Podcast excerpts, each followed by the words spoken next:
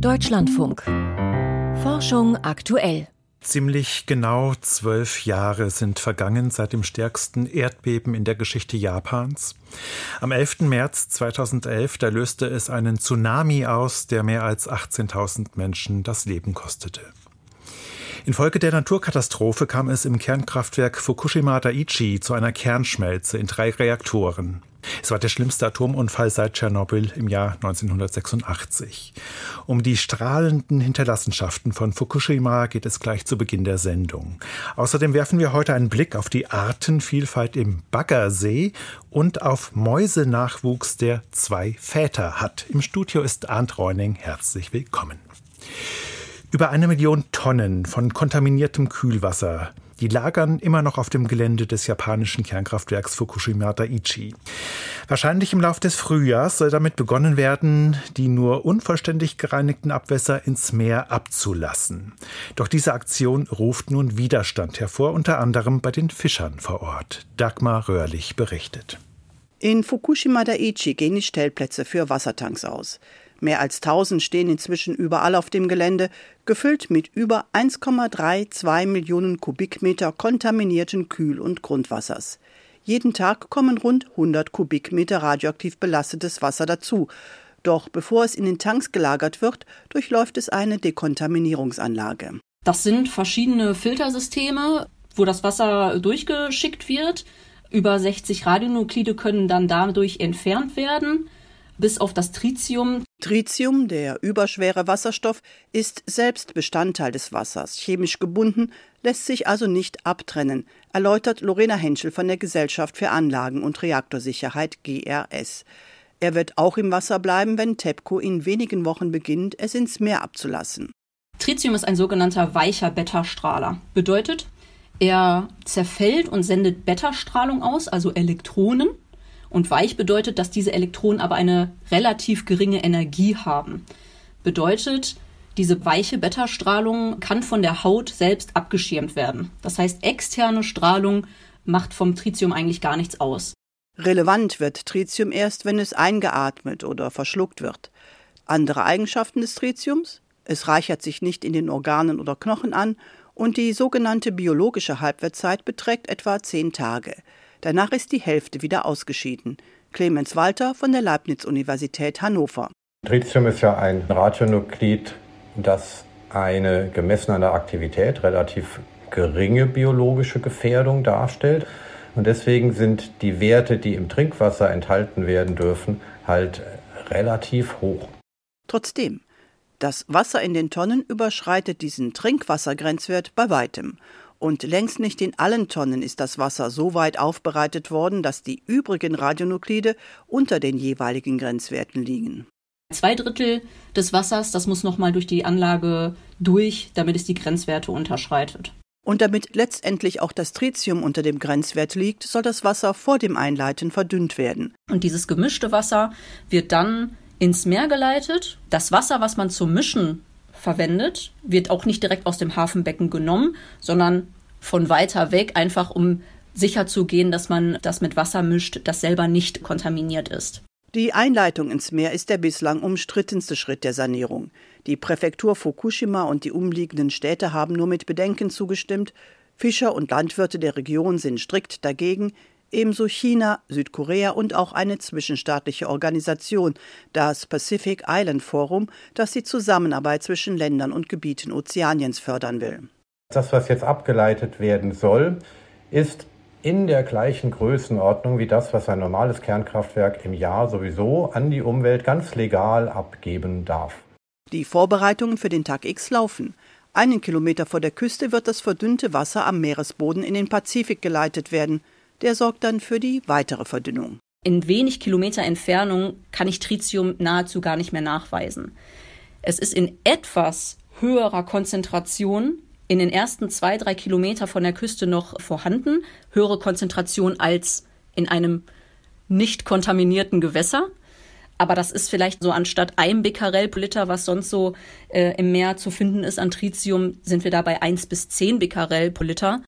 Um die Menschen von der Maßnahme zu überzeugen, läuft auf dem Kraftwerksgelände ein Versuch mit Algen, Flundern und Abalone-Schnecken, alles beliebte Produkte aus der Region.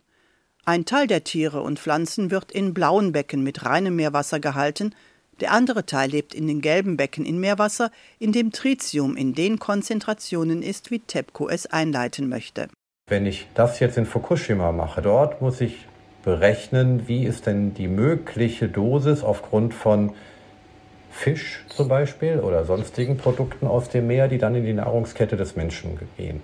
Und dort haben wir eben nicht nur den Verdünnungsfaktor durch das Meerwasser, sondern dann muss ja auch noch ein erheblicher Anteil der Nahrung durch Fisch oder sonstige Meeresprodukte gewährleistet werden. Und dann wiederum ist der Anteil des Tritiums, der auf diese Wege in die Nahrung gelangen kann, vernachlässigbar gering gegenüber dem, was natürlicherweise drin ist. Zu nennen sind dort radioaktive Stoffe wie zum Beispiel Blei 210, Polonium 210, die in größeren Mengen natürlicherweise in Fisch vorkommen und den möglichen radiologischen Einfluss des Tritiums bei weitem um Faktor 100 und Faktor 1000 überdecken. Doch viele sind nicht davon überzeugt, dass das alles so harmlos ist, wie erklärt. Umweltgruppen fordern TEPCO auf, die Wassermassen so lange zu lagern, bis es technisch möglich ist, das Tritium herauszuholen. Das funktioniert derzeit nur im Labormaßstab. Andere Experten widersprechen. Bei 1,3 Millionen Tonnen und einer täglich wachsenden Menge, die in einem erdbebengefährdeten Gebiet auf engem Raum untergebracht werden müssten, da sei das keine gute Idee. Und so soll das aufgestaute Tritiumwasser von Fukushima in den kommenden drei Jahren sukzessive abgelassen werden und danach dann über Jahrzehnte das, was neu anfällt, denn bis Fukushima Daiichi saniert sein wird, wird noch viel Wasser kontaminiert werden. Dagmar Röhrlich war das über das Kühlwasser von Fukushima. Wenn ein neuer Mensch entsteht, dann liefert die Mutter eine Eizelle und der Vater ein Spermium. Mehr braucht es erst einmal nicht, aber auch nicht weniger. Jetzt hat ein japanischer Forscher aber gezeigt, eigentlich ginge es auch mit zwei Vätern, ganz ohne Mutter. Und auf einer Fachkonferenz in London, da hat er auch gleich Belege gezeigt. Katsuhiko Hayashi und sein Team, die haben männlichen Mäusen Zellen aus der Haut entnommen und daraus Eizellen gezüchtet. Und die konnten sie anschließend mit Spermien befruchten und von Mäuse-Leihmüttern austragen lassen. Die Jungtiere, die dann geboren wurden, die hatten also zwei biologische Väter. Meine Kollegin Magdalena Schmude, die hat diese Konferenz verfolgt. Magdalena, ich meine mich erinnern zu können, dass wir schon über ähnliche Versuche berichtet haben, also über gleichgeschlechtliche Mäuseeltern. Was ist denn genau das Neue an dieser Forschung?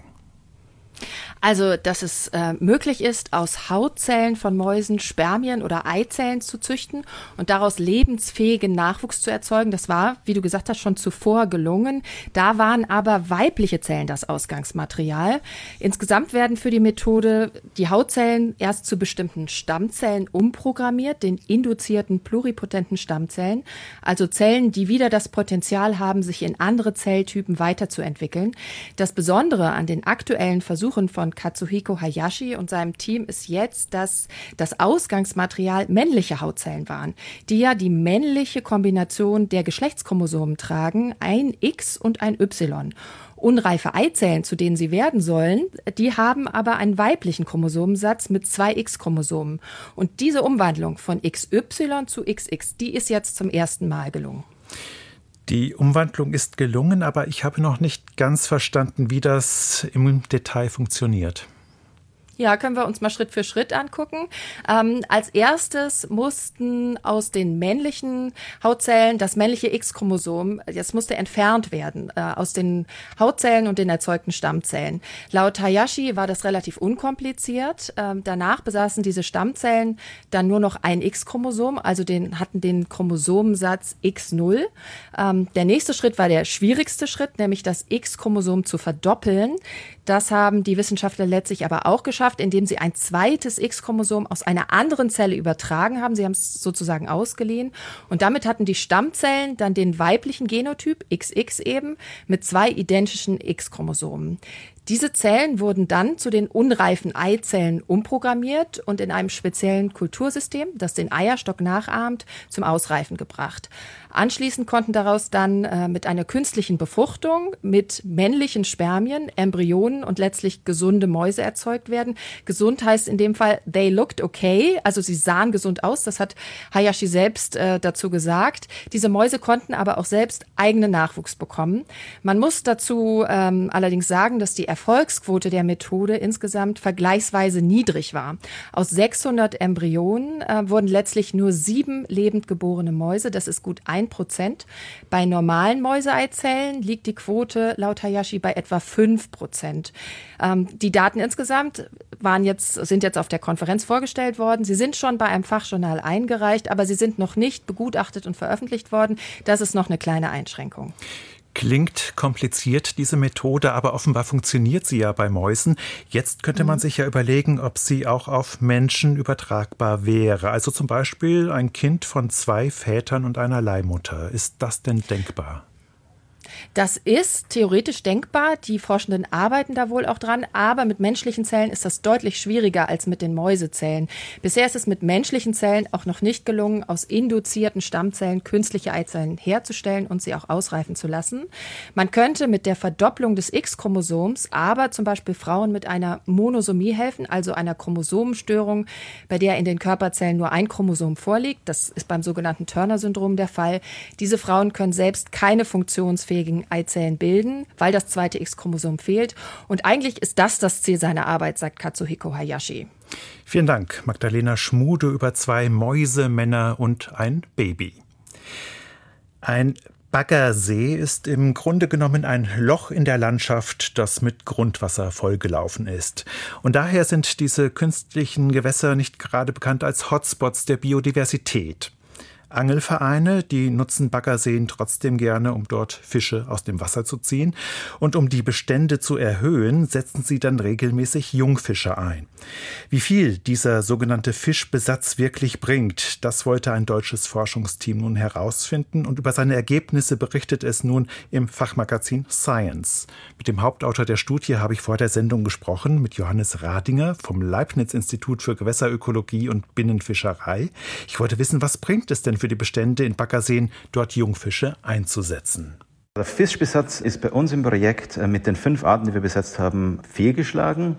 Wir konnten keine Steigerung der Fischbestände verzeichnen und ein Grund dafür ist einfach, dass man, wenn man in so einen existierenden Fischbestand durch Besatz eben weitere zusätzliche Individuen hinzufügt, steigt auch gleichzeitig die Konkurrenz um die Nahrung und um den Lebensraum. Und der Fischbestand reguliert sich dann wieder äh, so auf eine natürliche Menge zurück, die jeweils dem Gewässer angepasst ist. Das schließt aber natürlich grundsätzlich nicht aus, dass in manchen Konstellationen Fischbesatz durchaus funktionieren kann, ist aber eben jeweils vom Gewässer und der Beschaffenheit abhängig und von der Zielfischart.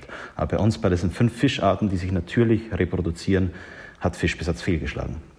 In dem Projekt wurden noch andere Methoden untersucht, die Fischbestände in Baggerseen speziell zu erhöhen. Zum Beispiel haben Sie Totholzbündel versenkt. Welche Wirkung soll das denn haben? Ja, Totholzbündel haben wir deshalb versenkt, um die strukturelle Vielfalt in den Baggerseen zu erhöhen. Grundsätzlich sind Baggerseen eher so wie Unterwasserwüsten und sehr arm an Strukturen. Und um eben diese Strukturen zu erhöhen, kann man Totholz einbringen. Und dieses Totholz wird auch grundsätzlich von Fischen und auch anderen Lebewesen sehr gerne angenommen als Lebensraum, als Versteck oder auch zur Nahrungssuche. Das heißt, das bringt tatsächlich was? In unserem Fall über alle Seen, die wir beprobt haben und untersucht haben, hat Totholzmittel nichts gebracht. Also wir konnten an einigen Seen durchaus sehen, dass einzelne Fischarten davon profitierten, andere eher weniger davon profitierten. Wir sprechen auch von sogenannten ökologischen Fallen, wenn Beutefische und Raubfische zum Beispiel gleichzeitig von dieser Struktur angezogen werden und dann kommt es eben nicht zu einem Meer über alle Fischarten hinweg. Aber Totholz kann in einzelnen Seen durchaus was bringen, vor allem dann, wenn Totholz und andere Strukturen vollkommen fehlen und vor allem auch im Winter, wo zum Beispiel Wasserpflanzen nicht als strukturgebendes äh, Habitat zur Verfügung sind. Also Fischbesatz ist keine Lösung im Baggersee, Totholzbündel auch nicht wirklich. Gibt es denn so eine Art Patentrezept, wenn es darum geht, die Fischbestände in Baggerseen zu erhöhen? ja, Patentrezept. Wir haben als dritte äh, Maßnahme, die wir durchgeführt haben, haben wir Flachwasserzonen angelegt. Und dazu muss man wissen, dass Flachwasserzonen eben in diesen steilen Baggerseen auch eher sehr Mangelware sind und äh, sehr gering nur ausgeprägt sind. Und durch diese Steigerung der Flachwasserzonen konnten wir auch konsistent wirklich Fischbestände steigern und das sogar für mehrere Arten. Also diese Flachwasserzonen haben zu einem Mehr an Fischen geführt und davon haben nicht nur die Fische profitiert, sondern auch viele andere Arten, die ans Gewässer gebunden sind. Und äh, bei Fischen sind diese Zonen vor allem sehr wichtig, da sie eben ein Laichplatz sind oder eben so ein Rückzugsraum für Jungfische. Und dadurch bringen Flachwasserzonen ökologisch gesehen einfach einen tollen Mehrwert. Also dieser Fokus auf einzelne Fischarten, das Einsetzen von Jungfischen, das war nicht hilfreich, aber dieser ökologische Ansatz, der hatte die größte Wirkung auf die Fischbestände. Und Sie haben es ja auch schon angedeutet, er wirkt sich auch positiv aus auf andere Tier- und Pflanzenarten. Was können Sie denn dazu noch berichten? Ja, grundsätzlich ist es eigentlich was sehr Offensichtliches, dass wenn man eben kritische Lebensräume verbessern kann, profitieren ganze biologische Lebensgemeinschaften. Und äh, bei uns waren es auch zusätzlich, dass zum Beispiel Libellenlarven gesteigert werden konnten oder auch Wasserpflanzen, die sich dann angesiedelt haben. Und es hat zu einer höheren Bedeckung und auch einer höheren Artenvielfalt bei den Wasserpflanzen geführt. Also wirklich ein überaus äh, positiver Effekt von dieser Anlage der Flachwasserzonen. Für das Projekt wurden 20 Baggerseen untersucht. Dort wurden all diese Maßnahmen durchgeführt, über die wir gerade gesprochen haben, vom Fischbesatz über das Ausbringen von Totholz bis zu neuen Flachwasserzonen. Danach musste dann noch ermittelt werden, wie sich das alles ausgewirkt hat auf die Fischbestände. Also eine ganze Menge Arbeit. Wie haben Sie das denn alles geschafft?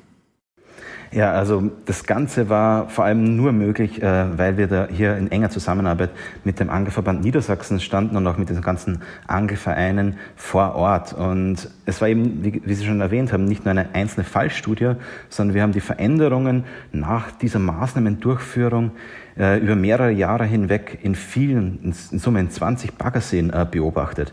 Und ähm, wir haben da jeweils zwei Jahre vor äh, der Maßnahmendurchführung, also vor dem Besatz, vor der Anlage der Flachwasserzonen, vor dem Einbringen dieser Totholzbündel, zwei Jahre davor äh, die Fische beprobt und vier Jahre lang danach. Und zusätzlich haben wir auch noch sogenannte Kontrollseen im Experiment mit untersucht. Die dienen zum Vergleich und auch um diese natürliche Variabilität von äh, Gewässern abzubilden und dieser Fischbestände, die auch natürlich schwanken. Solche Kontrollgruppen kennt man vielleicht aus klinischen Studien.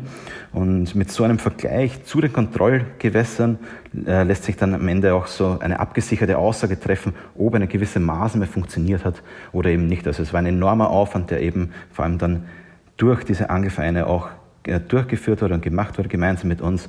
Und das hat uns zu diesem tollen Ergebnis verholfen. Also wenn es darum geht, solche künstlich angelegten Gewässer ökologisch sinnvoll zu verändern, macht es da auch Sinn, auf die Zusammenarbeit mit Angelvereinen zu setzen, abseits von solchen wissenschaftlichen Projekten? Äh, durchaus. Ähm, grundsätzlich ist die Zusammenarbeit äh, immer sehr äh, zu fördern und äh, ähm, hilft einfach auch um sein Umdenken äh, zu schaffen. Wir haben das äh, sehr stark auch gesehen, dass durch die Maßnahmen, durch die Zusammenarbeit, vor allem auch dann durch das gemeinsame Forschen, es zu einem Umdenken in Bezug auch zum Fischbesatz geführt hat und ähm, es wurden dann auch, wurde auch die Akzeptanz für diese nachhaltigeren, äh, lebensraumbezogenen Maßnahmen auf alle Fälle gefördert. Und das gilt jetzt, jetzt wahrscheinlich nicht nur für den Baggersee, sondern ähm, auch für andere Gewässer sagt Johannes Radinger vom IGB Berlin. Und damit kommen wir zu den Wissenschaftsmeldungen des Tages mit Lukas Kohlenbach.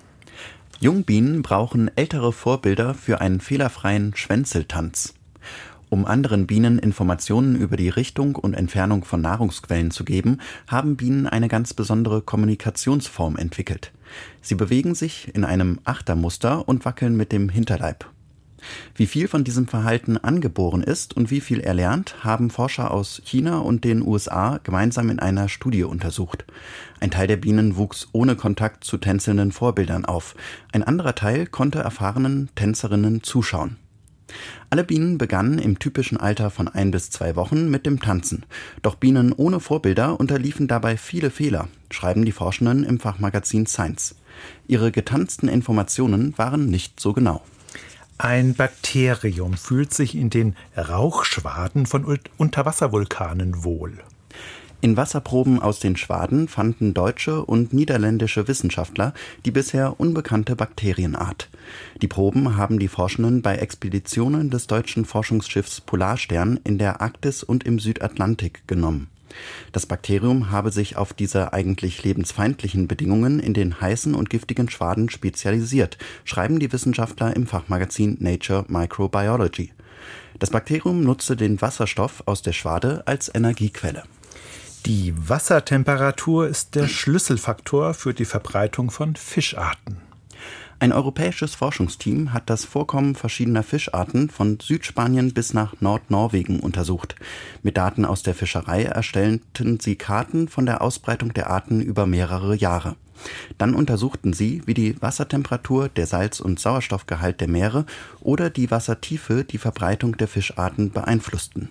Ihre Auswertung in der Fachzeitschrift Global Change Biology macht deutlich, die Wassertemperatur beeinflusste die Ausbreitung der Fischarten am meisten. Die Wissenschaftler haben modelliert, in welchen Gebieten die einzelnen Fischarten 2050 und 2100 am häufigsten vorkommen, wenn sich das Meer durch den Klimawandel erwärmt. Die stärksten Veränderungen erwarten sie in den nördlichen europäischen Gewässern. Inselzwerge und Riesen sind anfälliger für das Aussterben als andere Arten. Inseln wie Madagaskar sind für ihre große Artenvielfalt bekannt. In der Evolution entstanden auf Inseln auch immer wieder besonders große oder kleine Arten, wie das heute ausgestorbene Zwergmammut auf den Kanalinseln von Kalifornien oder die noch lebende besonders große Jamaika-Ferkelratte. Eine Analyse von Inselarten über Millionen von Jahren in der Fachzeitschrift Science zeigt, dass gerade die Arten mit ungewöhnlich großen oder kleinen Körpern anfällig fürs Aussterben sind.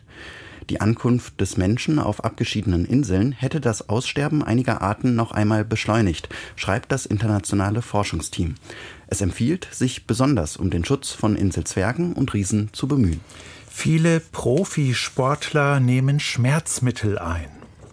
Eine Forschungsgruppe der Deutschen Sporthochschule Köln hat zusammen mit Wissenschaftlern der Universität Koblenz eine systematische Literaturrecherche zur Einnahme von Schmerzmitteln im Profi- und Breitensport durchgeführt. Die Analyse der zusammengetragenen Studiendaten zeigt, dass die Einnahme von Schmerzmitteln wie Ibuprofen oder Aspirin im Spitzensport weltweit verbreitet ist. Sie schwanke zwischen rund 3% im Profitennis und über 54% im Profifußball, schreiben die Wissenschaftler im Deutschen Ärzteblatt. Die meisten ausgewerteten Studien basieren auf Daten aus Doping-Kontrollformularen. Sie geben nicht Aufschluss über die Gründe für die Einnahme. Einzelne Studien aus der Übersichtsarbeit haben aber gezielt danach gefragt. Viele Profisportler nahmen die Medikamente vorsorglich und ohne konkrete Beschwerden ein. Vielen Dank, Lukas Kohlenbach. Mit den Meldungen war das. Sternzeit, 10. März. James Webb und die frühesten Galaxien. Mitte letzten Jahres stürzten sich Fachleute in aller Welt auf die ersten Daten des James Webb Weltraumteleskops. Jetzt berichtet eine Gruppe, dass sie 87 Objekte identifiziert hat, die vermutlich zu den frühesten Galaxien im Universum gehören. Hao Jing Yang von der Universität Missouri in Columbia und sein Team haben die kleinen roten Flecken auf der Aufnahme eines gewaltigen Galaxienhaufens entdeckt. Der Haufen wirkt mit seiner Masse wie eine Linse, die das Licht der Objekte weit hinter ihm bündelt und verstärkt. Dadurch sind offenbar Galaxien zu sehen, die bereits geleuchtet haben, als der Kosmos erst 200 bis 400 Millionen Jahre alt war. Damit blickt James Webb weiter zurück als das Hubble-Teleskop. Weitere Beobachtungen müssen klären, ob diese Galaxien wirklich so früh nach dem Urknall existiert haben oder ob sehr staubreiche Objekte nur so aussehen wie frühe Galaxien, jedoch viel später entstanden sind. Aber selbst wenn nur die Hälfte der Kandidaten die Erwartungen erfüllen, wäre das eine Sensation. Denn es ist völlig unklar, wie sich so schnell nach dem Urknall Galaxien bilden konnten. Vielleicht verhält sich die Materie im All anders als bisher gedacht. Womöglich sind gleich beim Urknall unzählige kleine schwarze Löcher entstanden, die die Bildung von Galaxien beschleunigt haben. Das Teleskop macht Tag für Tag neue Beobachtungen und stößt dabei weiter in Richtung Urknall vor. Möglicherweise wird James Webb die allerersten Sterne und Galaxien erwischen, die im Kosmos aufgeleuchtet sind.